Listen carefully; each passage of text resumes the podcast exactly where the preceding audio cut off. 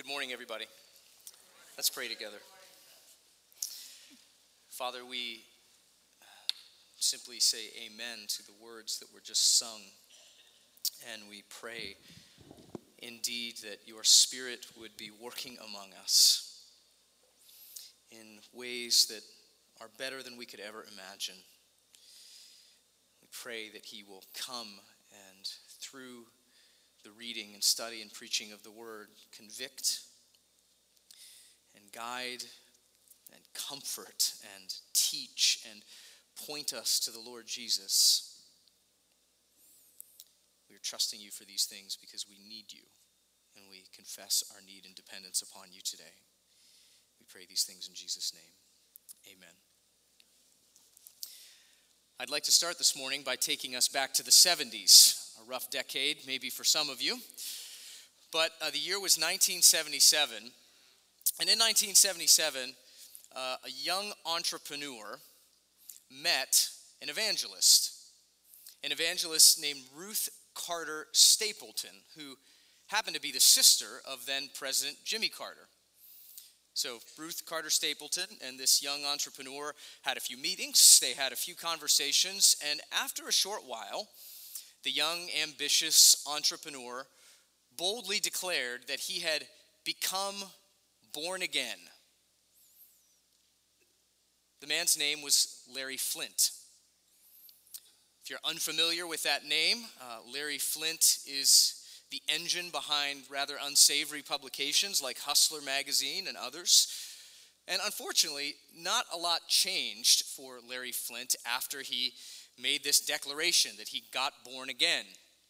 He continued to publish his magazines, and sadly, after about a year, Flynt recanted and has since declared himself an atheist. Now, the point of that is not really to interrogate the authenticity of Flynt's profession as much as it is to highlight a phrase. A phrase that is very often used in conjunction with Christians and Christianity, and a phrase that is very often misunderstood. The phrase that I'm talking about, of course, is born again. I wonder what you might think about. What's the first thing that comes to your mind when you hear the phrase born again Christian? Better yet, I wonder what your friends and neighbors think when they hear the phrase born again Christian right? Are the, are the born again Christians, the Christians that are kind of the, the left wing nut jobs of Christianity, you know, the, the, the mindless, dogmatic, oppressive, bigoted, patriarchal, homophobic fundamentalists who stand on street corners and angrily kind of preach sermons at you. Or maybe you go the other way and say, no, I, I actually think born again Christians are kind of an enhanced version of regular Christians, you know, kind of a, a separate category, those who have achieved and attained true spiritual enlightenment. Maybe that's what a born again Christian is.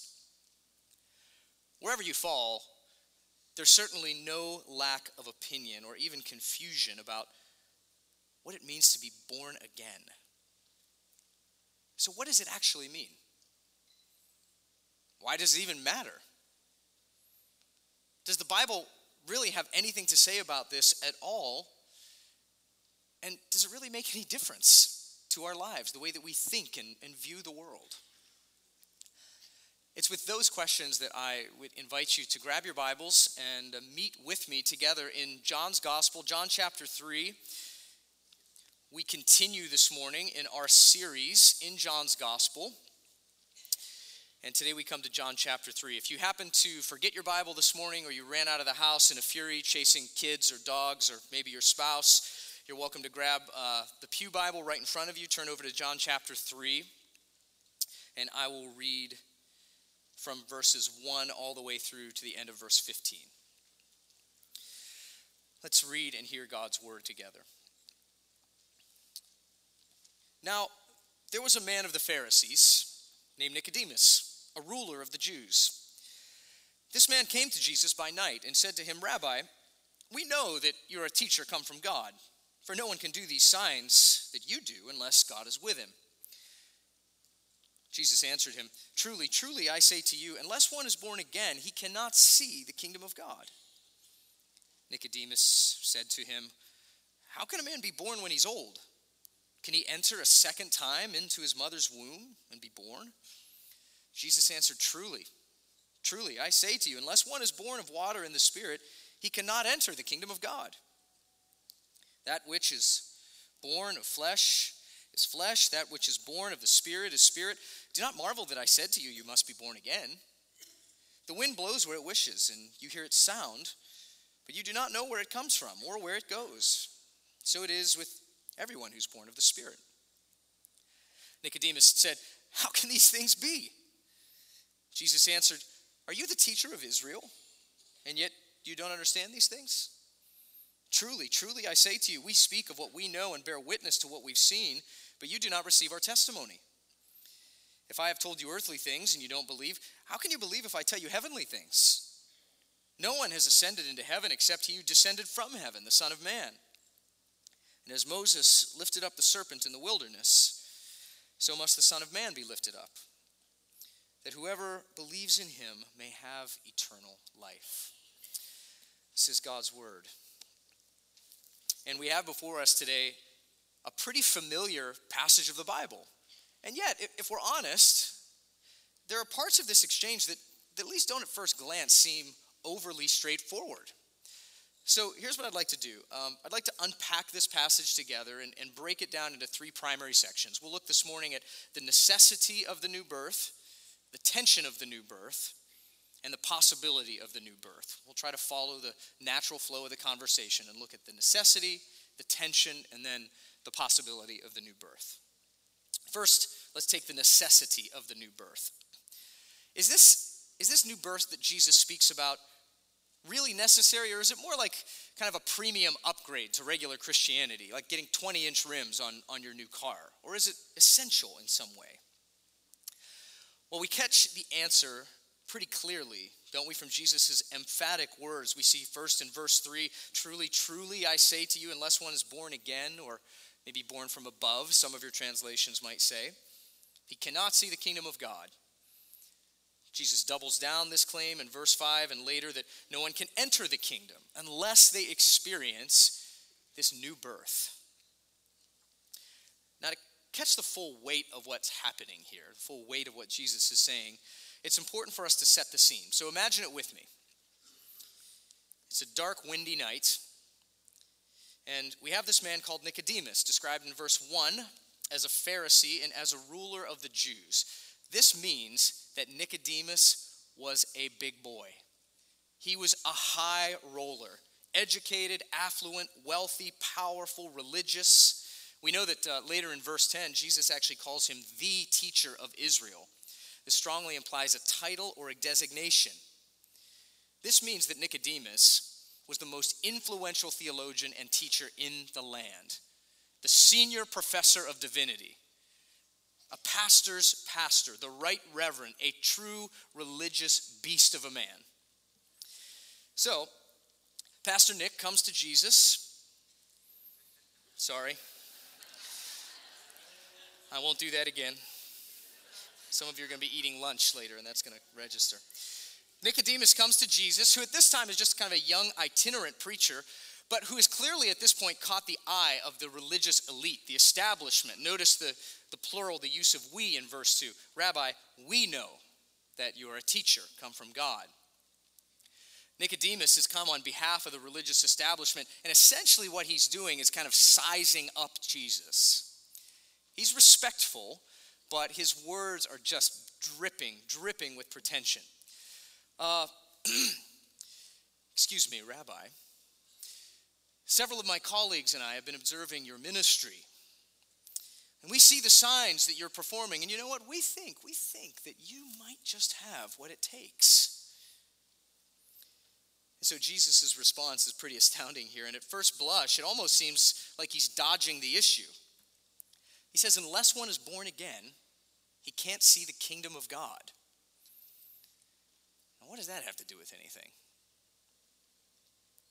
But Jesus is not sidestepping the issue. And to really catch what he's up to, we actually have to take a step back and look to the end of chapter 2. If you've been around uh, Old North for the last number of weeks, you'll recognize that Jesus has recently turned water into wine at a wedding. He has cleansed the temple. But then at the end of chapter 2, uh, John, the author of this gospel, gives us a super important narrator's comment. You might check it out in verse 23. John tells us that when Jesus was in Jerusalem, many believed in his name when they saw the signs. That should sound familiar. But then in verse 24, something interesting happens. But Jesus, on his part, did not entrust himself to them because he knew all people and needed no one to bear witness about man, for he himself knew what was in man. And that's all he says. That begs a huge question, doesn't it? What was in man? What was it that gave Jesus so much pause? And the answer is an answer that John has peppered throughout the early chapters of his gospel. The answer is darkness. Darkness. Back in chapter 1 and verse 5, John writes that the light, Jesus, shines in the darkness. That's a metaphor for Jesus, the light, coming into a dark world. John chapter 3, we'll hear this next week. And this is the judgment. The light has come into the world, and people loved the darkness because their works were evil. Darkness. And we surely cannot look past the little detail that John gives us in verse 2 of this passage. Did you catch that Nicodemus is coming to Jesus by night? Why point that out? Well, the most obvious reason is because it was night. Some others have said that maybe Nicodemus was a little bit embarrassed to be seen with Jesus, but I'm not so sure about that. Nicodemus was not a man who needed to make a lot of apologies. I think what John is doing here is what he does throughout his gospel. He is leveraging beautifully metaphor and wordplay. And he is showing us, he is pointing out that Nicodemus is coming to Jesus as the representative par excellence of those who have seen the signs and yet, and yet, are living in total darkness. Nicodemus comes to Jesus and he says, We see, my colleagues and I, we see something about you. And Jesus says in the cleverest of ways, Oh, Nicodemus, you don't see a blessed thing. You see these signs, but but what I am bringing about here is something far more than the signs of the kingdom of God. I'm actually bringing the kingdom itself. I'm inaugurating this kind of saving rule of God among his people, and you will never see it unless you're born again. My oldest son, Topher, ran into our kitchen a couple of months ago, and as he approached, we noticed that he had like a golf ball sized egg on his head. It was already turning color and nasty looking. And so we're like, T, what, what happened? What in the world did you do? And he proceeded to tell us that he had been playing a game in our basement with his friends and a couple neighbors and his siblings, where he was chasing them around the basement, but he was doing so with a dark sheet covering his entire head. And of course, he uh, ran into the steel support beam in the basement. Uh, fortunately, he was okay, but he experienced a decent degree of pain because he couldn't see. And this is, this is pretty much what our spiritual life is like without the new birth. We can't see rightly. We can't experience all the glory and salvation of God's reign and kingdom. In other words, to be a Christian is to be born again. And to be born again is to be a Christian. This is not a category of super Christians. This new birth is necessary for every person who desires to follow the Lord Jesus. You know, I also wonder as we think about the implications of the first part of this conversation, how we too often approach and come to Jesus thinking that we've got him all figured out. Good morning, Lord. I've observed a few things about you. Wonder how often we go throughout the day putting Jesus in kind of this tidy little box that suits our pretenses. It's so, so important as we think about this part of the conversation that we must approach Jesus not, not so much as we think him to be, but as he is, as he presents himself to be. To approach Jesus not with pretense or with the idea of how we might incorporate him into our agenda to achieve our goals, but how he might incorporate us, incorporate us into his. So the new birth is necessary. But we haven't really explored what this new birth actually is yet. So it's important that we do that. What is this new birth? And, and answering that question, we will delve into the tension of the new birth. The closer we look at this thing, the more tension that we are going to feel. Let's go there together. Verse 4 Nicodemus now returns fire with some questions of his own. How can a man be born when he's old? Can he enter a second time into his mother's womb and be born? Jesus again answered, Truly, truly. He's emphasizing the point here. I say, unless one is born of water and the Spirit, he cannot enter the kingdom of God. Now, before we look too harshly at Nicodemus, we've got to remember that this is not some dull twit that Jesus is dealing with. He is the senior professor of divinity, the pastor's pastor, a bishop's bishop. This man knew a thing or two about the coming future kingdom. In fact, he was probably teaching young rabbis just like Jesus. And he knew that, that every law keeping Jew would, in the last day, be welcomed into that kingdom. So, Jesus' additional requirement of the new birth, this would have challenged Nicodemus' entire paradigm, his entire worldview. There's tension there. We get even more tension as we think a little bit more carefully about the character and the credentials of this man. Remember, he was a devout, educated, affluent, powerful man. He's the guy you want your kids to grow up and to be like. Maybe Jesus hadn't read his resume. Maybe that's what's happening here.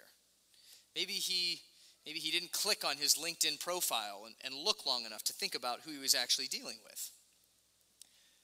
But he did know who he was dealing with. So when Jesus doubles down on this requirement of new birth, he's basically saying this to Nicodemus to Nicodemus. He's basically saying, Nicodemus, nothing that you have done to this point in your life counts for anything before God. His credentials were not enough, and neither are ours. So, if you've come this morning thinking that you might impress God with your credentials, you have come in vain. Because here's why because this new birth that Jesus is demanding, this new birth he's talking about, isn't some easy religious box that we can just check off. You know, we can kind of come and go through the motions and look like a Christian and do the things that Christians do and fool a lot of people, including ourselves sometimes. But this new birth is way beyond that. Jesus is not talking about turning over a new leaf here or behavior modification. Because Jesus knows that eventually willpower and good intentions putter out. Here, Jesus is saying that we don't need new laws, we need new life. He's not just saying that we need kind of a little makeover, but that we need remade entirely. I think of the story of Augustine of Hippo, who over thousands and thousands of years has become arguably the most, one of the most, if not the most theological influences, greatest theological influences in the history of the church, Augustine of Hippo. But he didn't start out that way. He lived way back in the fourth century, just a couple hundred years after Jesus had lived. And Augustine essentially spent the first part of his life as a rigorous academic and a sex addict, basically, was what defined his life. In fact, some uh, say that it was, was told that Augustine, even as he was just kicking the tires of Christianity, would, would say things like, Lord, make me chaste, but not yet. And eventually, though, he did become a Christian. Augustine did become a Christian. And it's said that after his conversion, he visited a town where he ran into a woman with whom he had a, a pretty charged, explicit relationship with. So they had a brief conversation, exchanged pleasantries, but the woman noticed something peculiar about Augustine. He was, he was a totally different guy. He was polite and, and kind, and he was gentle. So they finished up their conversation. And as they started to walk away, the woman thought to herself, you know, maybe, maybe he mistook me for somebody else. Maybe he, he doesn't remember who he was talking to. And so she, she chased after him and she shouted, Augustine, Augustine, it, it is I. Augustine turned slowly, looked her in the eyes, and said, I know, but it is not I. This is the type of transformation that Jesus is talking about. And I wonder if, if you've ever wondered what it would be like to have a fresh start, to really wipe the slate clean. You ever wonder what it would be like to travel back in time, maybe 10 or 15 years, and tell that version of yourself what this version of yourself now knows about life and truth? Maybe you would redo that conversation with a loved one. Maybe you'd say it a little differently. Maybe you'd avoid a certain place or time that you know would eventually bring you grief and, and pain and sorrow. Oh, to, to have the ability to wipe the slate clean. But we can't do that. We can't press the restart button because that button doesn't exist. There are no time machines that we can jump in and go redo some of these things. And yet, and yet, this is the kind of transformation and change that Jesus is actually demanding with the new birth. Do you feel the tension around that? Like Nicodemus, we might wonder incredulously, but Jesus, wait, wait a minute. How can a person start all over? Listen, turning over a new leaf is one thing, making better choices is another thing, but new birth, Jesus, new, new life, that's asking too much. That's unfathomable.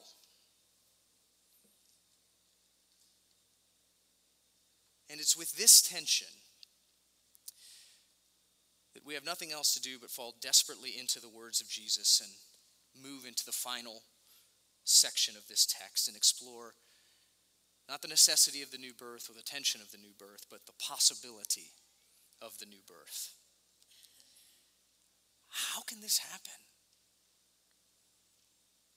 There are no reset buttons, there are no time machines. How can this happen? Well, we get the first clue from Jesus' words back in verse 5, where he he skillfully and quite intentionally tweaks the description of the new birth from born again to born of water and spirit. I wonder if you pick that up through the first reading. Now, some take this as a reference to two births water representing our physical birth, and spirit representing our spiritual birth. And, and I don't think that's a gross misunderstanding of the text, but I actually think Jesus is doing something else here. I think what he's doing is making parallel statements. In other words, you can't see the kingdom unless you're born again, verse 3. And then verse 5, you can't enter the kingdom unless you're born of water and spirit. And I think he does this on purpose, and here's why. Because while the language of being born again would have been a little unusual to Nicodemus, the language of being born in water and spirit should not have been. This is why Jesus critiques him later in verse 10 when he says, Listen, are you not the teacher of Israel, the senior professor of divinity, and yet you don't understand these things? Jesus expected him to understand. Nicodemus was well educated, he had likely much of the Old Testament memorized. And therein lies the key. Because the language of water and spirit is Old Testament language. It's taken from places like Ezekiel 36. Listen to this, and it's on the screen behind me if you'd like to read along, follow along. Ezekiel 36 Thus says the Lord God, I will sprinkle clean water on you, and you shall be clean from all your uncleanness. And I will give you a new heart, and a new spirit I will put within you. And I will remove the heart of stone and give you a heart of flesh. I will put my spirit within you and cause you to walk in my statutes. You see, what's happening here in Ezekiel 36 and John chapter 3 is something that scholars and pastors have come to call the doctrine of regeneration. Regeneration, the complete tr- transformation and remaking of the entire person. John Calvin says by the term born again or regeneration, Jesus means not just the amendment of a part, but the renewal of the whole nature.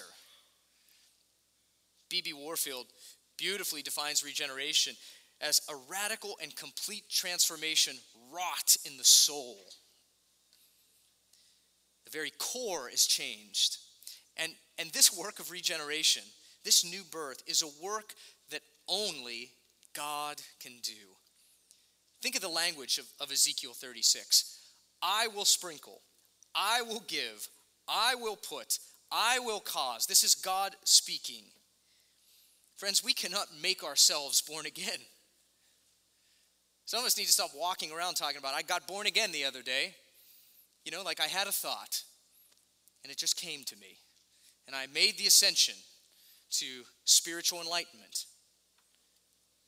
The truth is that we don't get ourselves born again any more than we got ourselves born the first time. This is God's work, His sovereign work. This is what Jesus is talking about when He mentions the wind or the spirit, the breath in John chapter 3. You might imagine on this dark evening that the wind was blowing. Perhaps a, a, tree branch moved close to Jesus and Nicodemus. And he points to that and he tells Nicodemus, the wind blows where it wishes. The wind, the Spirit of God, the dynamic agent of this new birth, moves as he wills. And while we can't always explain the dynamics behind why the wind does what it does, because the wind cannot be manipulated or coerced, the effects of the wind the results of the new birth are undeniably powerful and good and glorious. Listen to this good news. The message of Christianity is not go clean up your life. The message of Christianity is that God Himself will cleanse you. The message of Christianity is not conjure up a personal moral revolution. The message of Christianity is that God will come and transform you from the inside out. I pray and hope that we see how good this is. I mean, think of the resources that come with this kind of new life a new mind. Not just neurons we're talking about here. We're talking about a new way of thinking and approaching all of life. New desires we have a, a shrinking satisfaction for sin, the things that bring harm and shame and separation and relational tension. And instead, God gives us a growing appetite for Himself and for His ways. A new family composed of other remade creatures, strange as we are at times, to encourage you along the way. How about, how about a new identity and security? Something that's not rooted in the ever changing affection of other people or the unpredictability of self confidence, but something that is rooted in the unchanging character and word of God. Think about the new power that comes by being remade. Being given a new power to actually obey and to follow Jesus, not one that is self generated or based upon my mood, but one that comes from being regenerated I just love how Tim Keller expresses the new birth as an implantation of God's future power in your life now. Incredible. But there's actually more to it. There's more glory to the how of the new birth. Because in the final words of Jesus, we actually have the mechanism, the mechanism by which all of this is made possible. In fact, we might sum up this entire passage in this way The new birth we need is made possible by the Savior we trust. The new birth that we need and we even crave is only made possible because of the Savior, the Savior that we trust. And it really all comes together in the final part of our passage. We pick it up in verse 9. Nicodemus is asking the question we've been asking How is this possible? How can these things be? Jesus comes back with that critique Are you the teacher of Israel, yet you don't understand? He says, Truly, I say to you, we speak of what we know. How clever is that? You notice how Jesus picks up on the we language that Nicodemus was using earlier? In other words, he's saying to Nicodemus, You think that you and your crew know a few things? Well, we know a few things too. I could tell you a few things, Nicodemus, about the kingdom of God. I could tell you a few things about God because I have come from God. I'm God Himself, the Word of God come, the Logos, the revelation of all of God's character.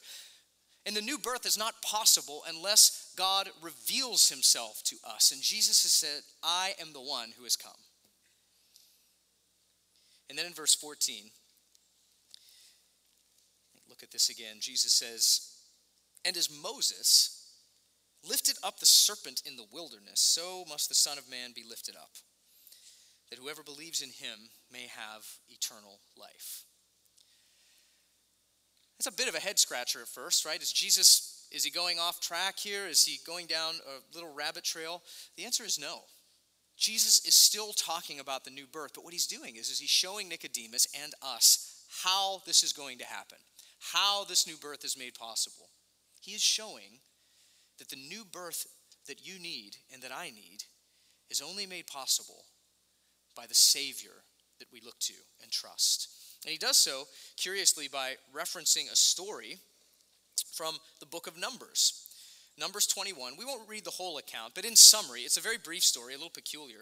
In summary, we have the people of God just delivered from slavery at the hands of the Egyptians. God delivers them miraculously. They are now set free, but grumbling bitterly against the Lord. The miserable food that He's given them to eat, the the less than stellar care that he's shown for them. They're grumbling and complaining. And so God sends judgment by way of deadly serpents. The people are bitten or infected, and they begin to die. This is bad, bad news. So the people turn back to Moses and they say, We messed up. They, they grieve their sin. Please go petition the Lord on our behalf. Moses does this, and God provides him a pretty unusual solution. He tells Moses to, to make a serpent, to set it on a pole, and then he said, To everybody who's bitten, who looks to the serpent, they'll be healed and saved. The people do, they're healed and saved. That's it. But the meaning is pretty straightforward. The sin of the people had literally poisoned them to death. And their only hope, their only hope was to look in faith to the peculiar solution that God provided. And so Jesus says in this reference, it is with every human person living in darkness, infected by the deadly poison of sin, and hopeless, hopeless, dead in our sins and transgressions, unless God once again provides a remedy, even one of a peculiar nature. And he has done that. This is what Jesus is saying. God has provided another remedy, only not by lifting up a serpent on a pole, but by lifting up his son. By lifting him up on a different kind of pole on a cross.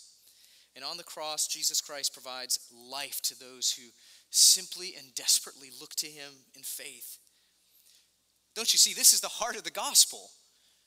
We bring the death, God brings the life.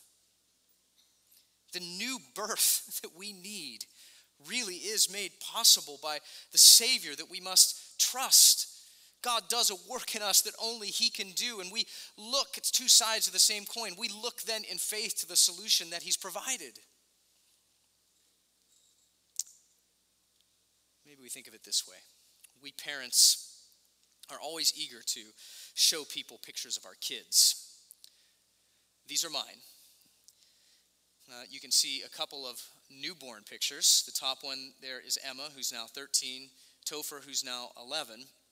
And then Omari at the Canfield Fair with something on his face, who we just adopted uh, just a couple of weeks ago officially. I love showing pictures of my kids, and I love showing pictures of my newborn children and my new children. But you know the one picture that, that rarely ends up on your Facebook wall is this one. This is a picture, used with permission, I might add, of my wife just before delivering Emma just before giving birth. And I will save you the details, but let's just say that pregnancy was really, really hard on my wife. Really hard. Both kids were born premature. There was a lot of pain, a lot of suffering involved along the way. Some of you, I'm sure, can identify with that. If you are blessed to have children by a different means, whether that's through foster or adoption, you can also attest to the fact that bringing a child into your family is no easy business. It's hard It's filled with pain and dis- emotional distress and uncertainty, and sometimes worse. I wonder if you realize this morning that your spiritual birth is only made possible because of the suffering and agony and anguish and death of the Lord Jesus. He suffered all the pain of labor, the anguish that makes the new birth possible. He dies and we live. It's remarkable. The new birth we need is supplied by the Savior that we trust. And if you're here this morning and you're already a Christian, I hope the thought here, the thought of the Son of Man lifted up, exalted, to use John's language, on a cross, just reinvigorates your gratitude to, to God. I hope it just reinvigorates your desire to joyfully obey and to follow Him. I hope it reminds you of the deep pool of resources that God has given you, not by just asking you to be a better person not by tweaking little imperfections of your character, but by totally remaking you. And so, to you, I would say, don't just talk about your new birth, live it. The evidence of this new life should be seen by the people around us, our friends and colleagues and neighbors, not, not in some obnoxious, self promoting, look at me kind of way, but, but by living in step with the Spirit, by bearing the fruit of the Spirit, Galatians 5 tells us joy and peace patience, kindness, goodness, faithfulness, gentleness, and self control. If you're born from above, our life should look like it. And to the person who hasn't yet put their faith in Jesus, I wonder if you might look again this morning. I wonder if you might look to the cross and perhaps perhaps see Jesus with new eyes today. Eyes that have been enlightened eyes that have been remade. Because the new birth that we all need is only made possible by this great Savior that we trust together. With that, let's pray. Father, we begin with a confession. A confession that there are times when we don't think deeply enough about the intricacies of the new birth. Forgive us for our pride in thinking that you are so fortunate to have us. Lord, humble us and help us to remember that apart from you, the life giver, we continue in death and darkness. Lord, forgive us for some of the preconceptions that we have made of your Son. Forgive us for approaching him or for living our lives in such a way that try to conform him to what our preconception is rather than, than seeing him and savoring him and enjoying him and worshiping him for who he is. Forgive us for failing to draw from the deep pool of resources that you've given us, those that you have made anew, those that you have given the gift of faith and repentance to turn and look to Jesus and to see him for who he is. Forgive us for not, not going to that deep well of resources and leveraging them faithfully. We pray that you will help us to even now look to the cross and to find life. We pray in Jesus' name.